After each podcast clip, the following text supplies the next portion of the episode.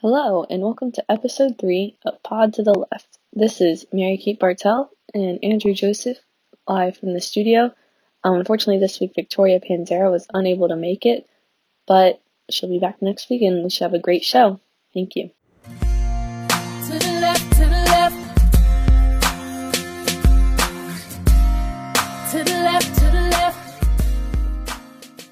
So last Thursday we did a special podcast episode of Pod to the Left that was exclusively on our media platforms like Spotify and Apple Music. On the recap, we were talking about our feelings with uh, the rea- our reactions towards the midterms, and I think at that point in time, looking back, I think it was a little too early to assess how I was feeling about who won, who lost, major keys to the midterms. But looking back on it, I really do think that the Democrats won and they won big in those midterms by winning over the House. That was their goal. That was what they set out to do. And really looking back at it, that plays into so much going forward in terms of how Congress is going to deal with President Trump, how President Trump is going to deal with his goals for his administration,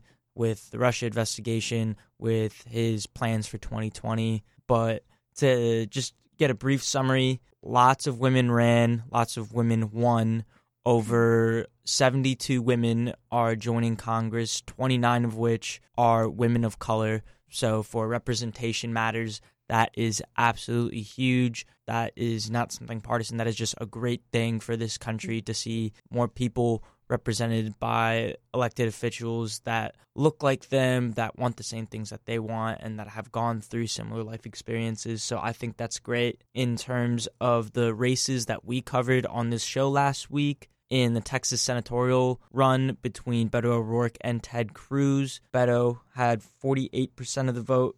Cruz had 50% of the vote. That was something that was expected in some sorts. I think, Mary, you had I had predicted it that. predicted a Beto loss. I didn't think it was going to be that close. I think on air I said it would be a really close race. Personally, I didn't have too much faith in Texas voters. It was much closer than I expected, and I didn't see a win happening until that night when I was watching election coverage and the precincts were coming in and they were like, oh, wait, this is really close. And Beto was winning for a while. And then they're like, this could all come down to Tarrant County, which is one of the counties right next to me. And I was just like blown away by how close it was. It was just such a exciting race to watch that night. Lots of like roller coaster emotions. Um, we did see a Ted Cruz win though. I think he's going to come up with a plan, and I don't think this is the last we'll see of Beto O'Rourke. I think he'll be around for a while. Um, It was 2 million votes, right? The margin of victory for, It for was Cruz was two hundred thousand. 200,000. Yeah.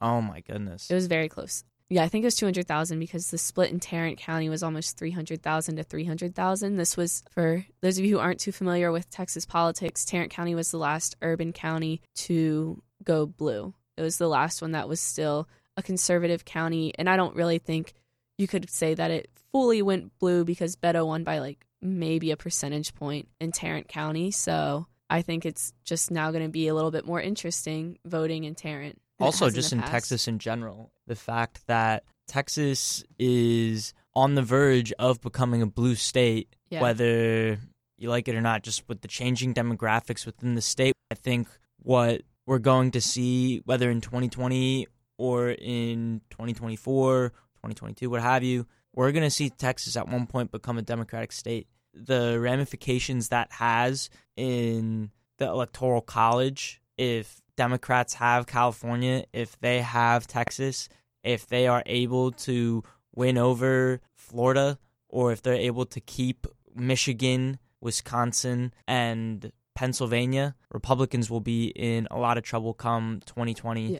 Just because in the midterms, what we saw was uh, Wisconsin's governorship, the governorship in Michigan, and in Pennsylvania. They all went blue. I believe the senatorial candidates in those states went blue as well. That is a real key indicator because those are states that Hillary Clinton lost in 2016 and were real toss up states. So if we see those states stay blue in 2020, President Trump is going to have a lot of trouble be- becoming uh, a second term president.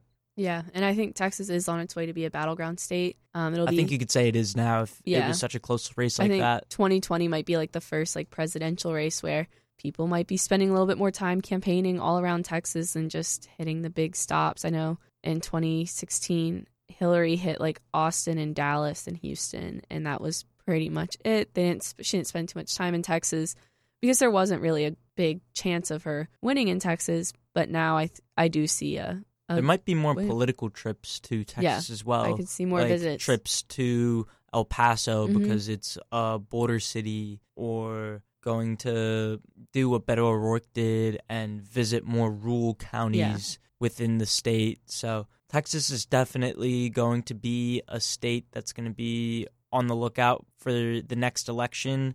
I, I think it is a battleground state now. Yeah, it's But- really exciting. It wasn't the only state on the ballot in the elections in No. the, this past week. It was elections all across the Yeah. country. Democrats gained more than 30 seats in the House. Uh, one of the seats that we talked about was the seat in Virginia with Abigail Spanberger. That seat was another battleground seat for Democrats. I think we're seeing a rebuke of Trump and his rhetoric and his policies across a lot of the suburbs within this country. Mhm. Just in terms of how that's going to affect 2020, Democrats are going to keep hitting those suburbs, but I think Trump is also going to try to rally his base by pissing Democrats off. Yeah, and I think one of the things that he may have done incorrectly before this election, um, which I'm not sure if there was much they could do to prevent the Democrats winning back the House. Um, just in years when you have a midterm year and you have a president who has a approval rating as low as President Trump's, it's expected that they'll lose either the House or the Senate. I think one of his mistakes was the way he was campaigning when he would go visit all these places he stuck to the stuff that he thought was working which was fear of immigrants and stuff like that i was reading an article about how there was a really racist um, ad he had tweeted out um, that cnn didn't air nbc aired once and then realized it was an awful ad and even fox news pulled it and it was. if Fox News pulls an ad Yeah. by the president, you know that there Yeah. might be something wrong with that But, advertisement. Yeah. But I was reading about this and they were saying that he that his the ad that he originally signed off for that his people brought to him was one focusing on how strong the economy is, which it is true the economy's strong, but whether or not who gets credit, like is it Trump's credit, is it Obama's credit, is up to everyone to decide. But he was going to um, credit claim on the economy, and then he, the president himself, decided that that one wasn't going to get enough attention and decided to push the fear tactic one, which I don't think works for the suburban voters. absolutely. Um, they do care more about the economy and stuff like that. So I think that that might have affected it a little bit. Um, additionally, last oh the Spanberger seat that district has been red since 1970. This is the first time a Democrat So not has a battleground state, like Yeah. I said earlier. this is not a battleground seat. This seat has been Republican since 1970, so that's huge that she was able to win. Um, she was the one who we talked about, whose opponent in all the, in their last debate never referred to her by her name, referred to as Nancy Pelosi in like some kind of context. So it was, I Which think, really goes also to the, I guess, what some people would call the sexism that has arose with the Me Too movement, with Donald Trump's audio tapes, and just the reactions that have motivated both women to run for office and to use their voice and to use their to use their position to for some change and also in for men in a certain regard to I guess push back on that and degrade women by not even calling their names. yeah. So we're seeing a dual effect in everything that Trump does. Yeah, for sure. And um one of the another interesting race was Minnesota too. This woman Angie Craig beat the Republican incumbent um who has a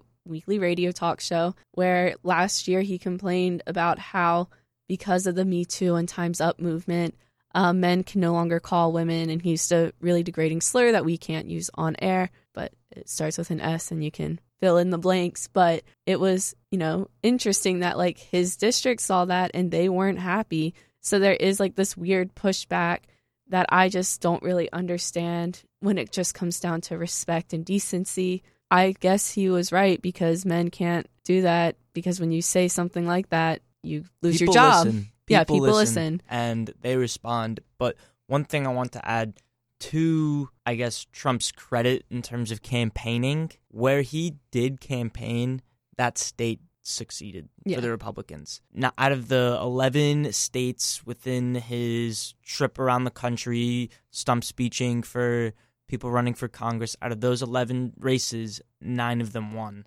His voice does hold power for both parties. You could use it for for your party, for the Democrats to rebuke what he says, or for Republicans just to even more passionately motivate your base. Uh, I think of states like Missouri and Montana, states that went red in 2016.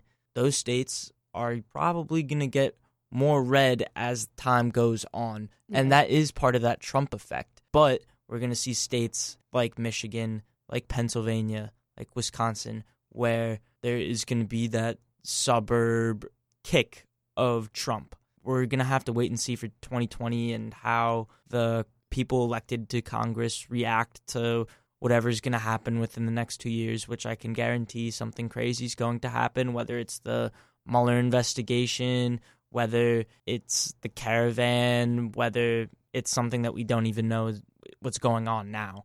So this midterm has huge implications on 2020, but it also has huge implications on right now with Yeah. Democrats having the power to subpoena and the effect that's going to have in the Russia investigation, in Donald Trump's taxes, with the Me Too movement. That's going to have ramifications from now until election day in 2020. And an interesting thing it's been bringing up is this issue of voter suppression, voter rights. In Arizona and in Florida right now, there is a recount going on. These were two seats that were initially called both for the Republicans. In Arizona, I don't think they ever officially called the race. Um, they were still counting ballots. The Arizona Senate senatorial race. seat. Yeah. I'm pretty sure that right now the Democratic candidate has the edge in that. Yeah. I think it's going to stay that way from what I've read. But in Florida, Republicans are calling the the recount some they're saying there's going to be voter fraud. Uh, Rick Scott, the governor and senatorial candidate in Florida, he is calling for the police to watch the voting machines just so voter fraud won't occur. And at the same time, Andrew Gillum and Nelson, the senatorial ca- candidate in Florida, they are really pushing for every vote to be counted for. What I read before was in specifically in the senatorial seat, Scott has a lead of 13,000 votes. And usually in a voter recount of this size, they'll only find up Yeah. to a few hundred votes. In my mind, it's very unlikely that they'll find 14,000 votes or what have you in the in the Senate race, but Florida is Florida, so it will remain to be seen as to what happens. I think anything is possible in that state. And I think even like you said, it doesn't have too much of an effect. But I feel like Florida passed um, Proposition Number Four, which let um, felons gave felons the right to vote. It um, gave 1.5 million Floridians their right to vote again. And I think those 1.5 million voters are going to be looking at how wanting to count all the votes has become so politicalized. Because, like, I'm looking at a tweet right now from the president this morning that said the Florida election should be called in favor of Rick Scott and Ron DeSantis. And that large number of new ballots showed up out of nowhere, and many ballots are missing and forged. An honest vote count is no longer possible. Dash ballots massively infected must go with election night. And this just seems like a weird thing for a president in a democracy to like say. It And- shouldn't be a partisan issue No. counting votes. I feel like you would want to make sure every vote is counted. And I think come 2020, come 2022, I feel like the people of Florida are going to take this into consideration, seeing that both Republican candidates have sued the Secretary of State for wanting a vote recount when this is their law. This is not like right. The, someone the asking margin, for a recount The margin of Yeah. victory fell below 0.5 a percent. So in both races. in So both races. So the legal obligation is to recount the votes. It's just it just goes to show how important power plays into politics and the fact that Florida is such a key state for the president for the way it goes in Congress, just the amount of votes and the amount of power Florida has. We're not talking about Georgia's the fact that Stacey Abrams hasn't conceded yet and that there was voter suppression. People aren't really talking about that anymore. People are really focusing on the Florida recount because they know the ramifications it has. In 2000, Florida was the deciding factor between Bush and Gore. I could 100% see 2020 going down to the wire and people focusing on Florida. It really goes to show how much Trump cares about who's the governor and who's the senator from this midterm. It's interesting.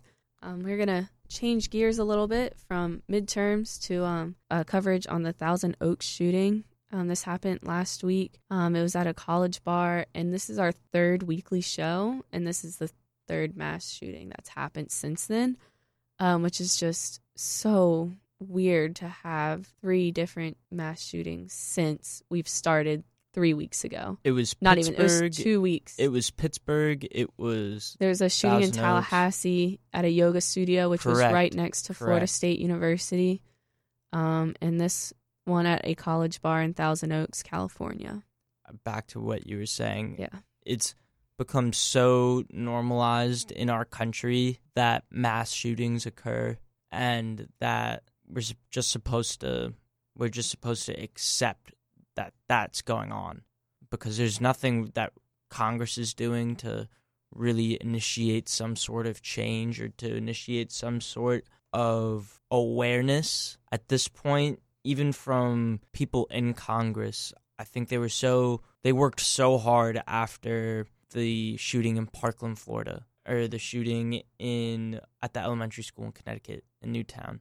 I mean, there's so many that we could point, look back and point to Congress really calling to action that something must be done. But I feel like at this point in where we are in our country and how many times this has happened over and over and over again, it's become normalized to the point where there was people at this shooting that were also in the Las Vegas shooting. Yeah. I can't imagine having two events and just experiencing a mass shooting once and feeling that fear for your life. But to have to experience that twice and survive, that it really goes to show how normal and how current this epidemic is. I really Yeah. do think it's an epidemic. That yeah, I, I agree. And one of the victims actually was at the Las Vegas shooting and survived, and he um was he died in this shooting, and it's just I can't imagine like what his parents are going through. Like I can't imagine that first time. I'm sure they thought in Las Vegas there was a chance they had lost their son, and then to have it happen again. What's interesting, the shooter in this one was a veteran. Um, he was in the Marine Corps. I know that this past election there were a lot of veterans elected. So maybe in January we will see some kind of mental health because that is seems to be like the opposite of like gun reform. People say it's a mental health issue, but we still haven't had any substantial mental health legislation passed.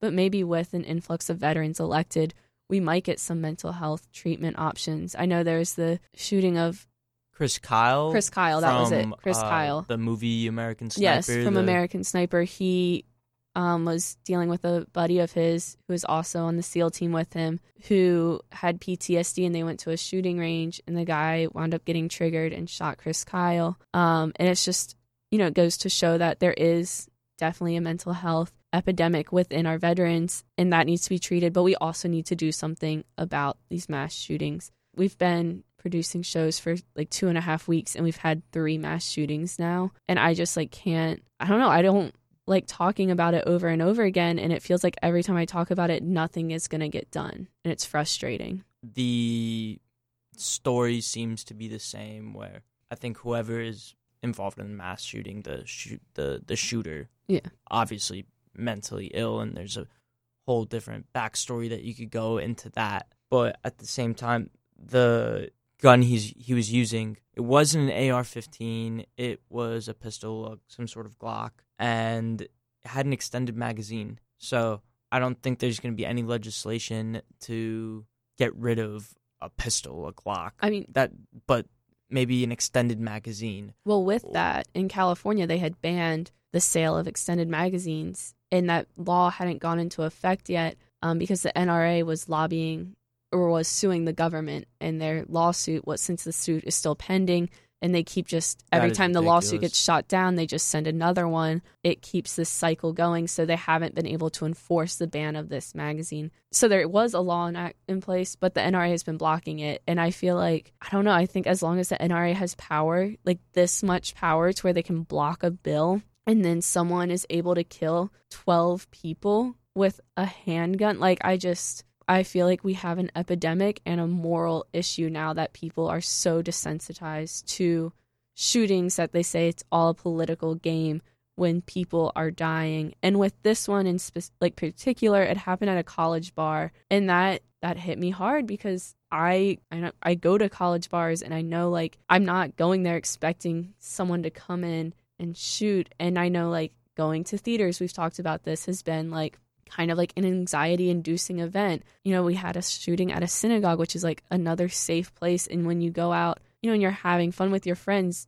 you're not thinking, That's the last thing Yeah. on your mind. you're not thinking, where's my like fastest exit and stuff like that? How do I get out of here? It's scary that there's so few safe places left for us. I would say that there isn't really a safe space. Yeah. You think of some of the most sacred places a school, a church, a synagogue. All three of those places are constantly attacked with mass shootings.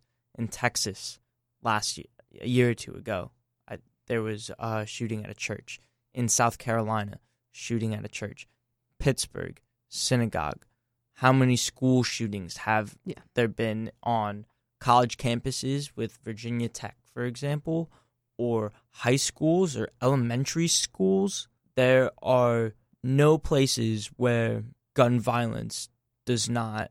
Gun violence exists everywhere. It doesn't matter where you are. And I feel like I'm speaking in a fear mongering sort of way, but that's just the way society is now. You could go to a bar, you could go to church. It's happened in all places.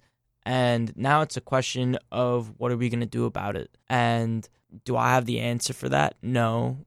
But do I think that there needs to be more restrictive, that guns need to be more restrictive, and that there need to be more regulations on guns and how the gun industry operates within politics? Yes, absolutely. The way society is now, I think something needs to be done. And just to, I guess, switch gears here, the Thousand Oaks community as a whole has been going through so much in this past week because they had the mass shooting, and then a few days later, the wildfires in California are just consuming the entire state. And some of it started within Thousand Oaks area in the LA Ventura County. And I mean, I can't imagine, you know, going through such a terrible moment within the community with the mass shooting and then having to flee your home because of a wildfire. Just really goes to show how, I mean, you could say it's symbolic of how crazy the times are right now with just there's something different going on every single day. And it's a shame that I think five years ago, any one of the stories that we're talking about today, people would have talked about for weeks because it would have been the only centralized story within the country. Yeah. But now news is going so fast that even the people within a community like Thousand Oaks are not even. I'm sure they, they can't even think about the mass shooting because they're worried about their house burning down. It, it's crazy. and that's what the death toll for there's i think three big fires right now in california um, one in northern california which is the camp fire um, which is the deadliest one of the three um, and then the woolsey fire which is in southern california which is affecting the thousand oaks community it's affecting malibu the camp fire is now it said it now is equal to the deadliest fire on record in california which was the 1933 griffith park disaster in los angeles and the total death toll for all of it is 31, but there's over 200 people missing. So this is just really frightening. I'm sure a lot of people I feel like are familiar with the Woolsey fire in Southern California um, because it is targeting a part where a lot of celebrities live. So I've seen a lot of media attention about this one. Um, but the campfire in Northern California is also really, really bad. I know I've seen pictures. I have family out in the Bay Area, and I've seen pictures, and it's just smoke everywhere. And while luckily their house is safe right now, I mean, I can't imagine they can spend too much time outside because there's so much smoke. And I was talking to someone today whose mom teaches in Southern California, and she teaches like elementary school, and like the kids aren't allowed to go outside at all during the day, but they still like have to go to school and stuff. So it's just, it seems like a really scary time for the people in California. So. The crazy thing with the wildfire is that it's become politicized and it wasn't it shouldn't be an event that is politicized in the fact that it wasn't the residents or those affected that were calling it to be something politicized. It was the the president in his first remarks about the wildfire saying there's no reason for these massive deadly and costly forest fires in California except that forest management is so poor billions of dollars are given each year with so many lives lost, all because of gross management of the forest. Remedy now or no federal payments. Which I don't think that's the thing. That's what victims who have lost friend who've lost friends, who have lost their homes, who have lost the animals that their pets that they couldn't travel with. I don't think that's what they want to hear no. and he did give words of support in the hours following, but he did revert back to talking about the forest management and what he calls a mismanagement. One thing that I found really interesting was the fact that nearly 60% of California forests are under federal management and another two thirds under private control. It's the federal government that has chosen not to divert resources away from forest management. So this the the forest mismanagement isn't even the responsibility of the state government because so much of that forest fire has been in federal territory. To me it just speaks to the to how bad the president and how bad political parties on both sides want to get political gain Yeah. from anything because right now, yes, I'm sure it's the Republican Party that is trying to gain something from a natural disaster, which is gross and not something that the victims nor anyone in this country wants to hear. But it seems like in every event, both parties in the country are trying to gain something politically.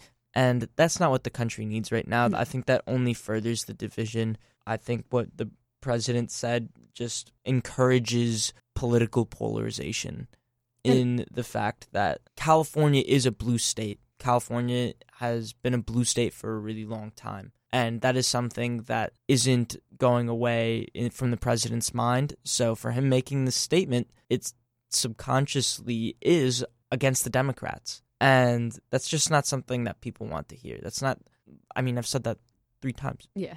I think it's just a, a heartless thing to tweet at people who are just losing everything right now. Um, I just I don't understand the justification. Like, I mean, there was n- there had to have been no thought when going through with that because that was just just such a, a, natural weird thing. reaction, maybe something that Fox News put out and he agreed with. It's so weird. I don't fully understand. I just try not to make sense of a lot of things I see on Twitter, including stuff from the president, and just think 2020. That's all. Maybe after 2020, we won't have a presidential Twitter feed like that. There needs to be some regulations Yes. on social media for president Yes. who And tweets out fallacies like he does. there's interest. What's interesting with that is every single tweet of his is recorded into the Library of Congress because it's like an official statement from the president. So who knows? Maybe in AP history, U.S. history, in a few years, those kids will be answering questions about tweets, and it'll be interesting. One thing that I've found to be very fascinating with polit- just how politics is going to work within California and the rest of the country with the president is the newly elected governor of California, Gavin Newsom. He was married to former Fox host Kimberly Gull- Guilfoyle, who is now dating Donald I- Trump Jr. Did not know that they And- married. the fact that the governor of California's ex wife is the girlfriend of the president's son, I can only imagine the tweets from the president and possibilities that Man. of what he could write. I think that'll be on a small level funny, but on a larger scheme very immature. well, yeah. he hasn't done it yet, so let's hope that there's some maturity in Yeah. in that discourse. I was um, watching Saturday Night Live over the weekend, and uh, a couple weeks ago, Pete Davidson made a comment about a congressional candidate from Texas, Lieutenant Commander Dan Crenshaw, who wears an eye patch. And he made fun of him for wearing an eye patch in a very Pete Davids Pete Davidson way, and a lot of people were pretty offended by that because the because Lieutenant Crenshaw wears um, the eye patch because he lost his eye in combat and then went on and served. I think it was like two more duty or two more tours, and then like retired on medical leave. Um, and so Night Live had Lieutenant Commander Dan Crenshaw come on over the weekend, and he did like the reverse reversing. He like made fun of Pete Davidson. I thought it was a very picture. nice gesture and the right thing to do by Saturday Night Live to invite him and I thought that his response was very appropriate, very mature and what we should see from politicians. Yeah, Even if it was making fun of Pete Davidson. Yeah, and it was it was a good segment, but then they were talking about um, the importance of Veterans Day and how you know he was saying a lot of veterans sometimes feel forgotten and or not forgotten, but like you know maybe people don't realize the sacrifices they made, and he was talking about how simple it is to make a Veterans Day just by going up to them today and saying. You know, never forget, thank you for your service, all that kind of stuff. And it was just really nice. And they were talking about how veterans issues aren't a partisan issue, how they do transcend party lines, and there's veterans on both sides. And I mentioned earlier, we had a record of veterans in the when, In the midterm Office. elections, yeah. which was really um, cool to see because it used to be a lot more veterans ran, and now there's not nearly as much representation for veterans. And you know, we do hear issues with the VA and stuff like that, and funding issues. So it is nice to see more representation, and today to be able to honor our veterans. And um, this week is also in other countries they refer to in Europe they refer to Veterans Day as Armistice Day, um, which marked the end of World War One. uh, World War One, um, and this is the 100th anniversary of it too. So it's more it was a much bigger Armistice Day than some of the others. There were um, all the or a lot of the world leaders got together in France. I know um, French President Eli Macron, Angela, Angela Merkel, and President Trump all attended a ceremony the other day. Um, they had a special one that was going to be cemetery side in a cemetery where a lot of American veterans were buried from World War One. And President Trump did cancel his visit there due to rain, but Angela Merkel and Eli Macron did both attend that and honor their country's soldiers and they honored the American soldiers for us too, since our president was unable to attend due to rain. And so, was, you know, they had a lot of nice stuff going on in Europe. One thing I think of when you were talking about Trump's cancellation in Europe, I think of what would have happened if President Obama Yeah. had done the same thing. And thinking of how crazy Fox News would have been in, oh, the president doesn't care about our veterans and this and that and the other. You think now that is the most minor news story in today's just whole slew of news stories. And you think of just how different politics is today from a few years ago, where that would have been a leading story for three, four days, and President Obama would have had to do so many different speeches and would have had to shown his support uh, to the military in various different forms because a large population I feel like would have been disrespected by that. But because of the way Trump handles things and his rhetoric and the way that news is the way it is today, I don't think a lot of people care. I know when I saw that story that he didn't go because of rain, I thought, well, that's very typical of the president. Just going to move on with my day. I don't think that's a huge issue. But in the context of politics four years ago, that would have been huge. And I, I think it's something to remember that this presidency is not very normal. Yeah. I do think citing rain as your excuse not to go to remember soldiers who fought in World War One, soldiers who that was the first war they used gas bombs and Mm. chemical attacks. They were, you know, soldiers. They don't cancel war because of rain, and so I feel like it is kind of disrespectful to troops, to our troops. But I don't think that President Trump has too much history with respect to the troops. He doesn't go down to Dover Air Force Base to greet the families of grieving um, fallen soldiers. I don't think he's ever gone down there.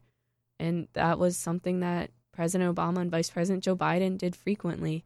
Um, so it's just, it's interesting. I think that's all we have for you guys today. Pod to the Left is now on iTunes. So if you go into your little podcast app and search Pod to the Left, you can find us, listen to our past episodes.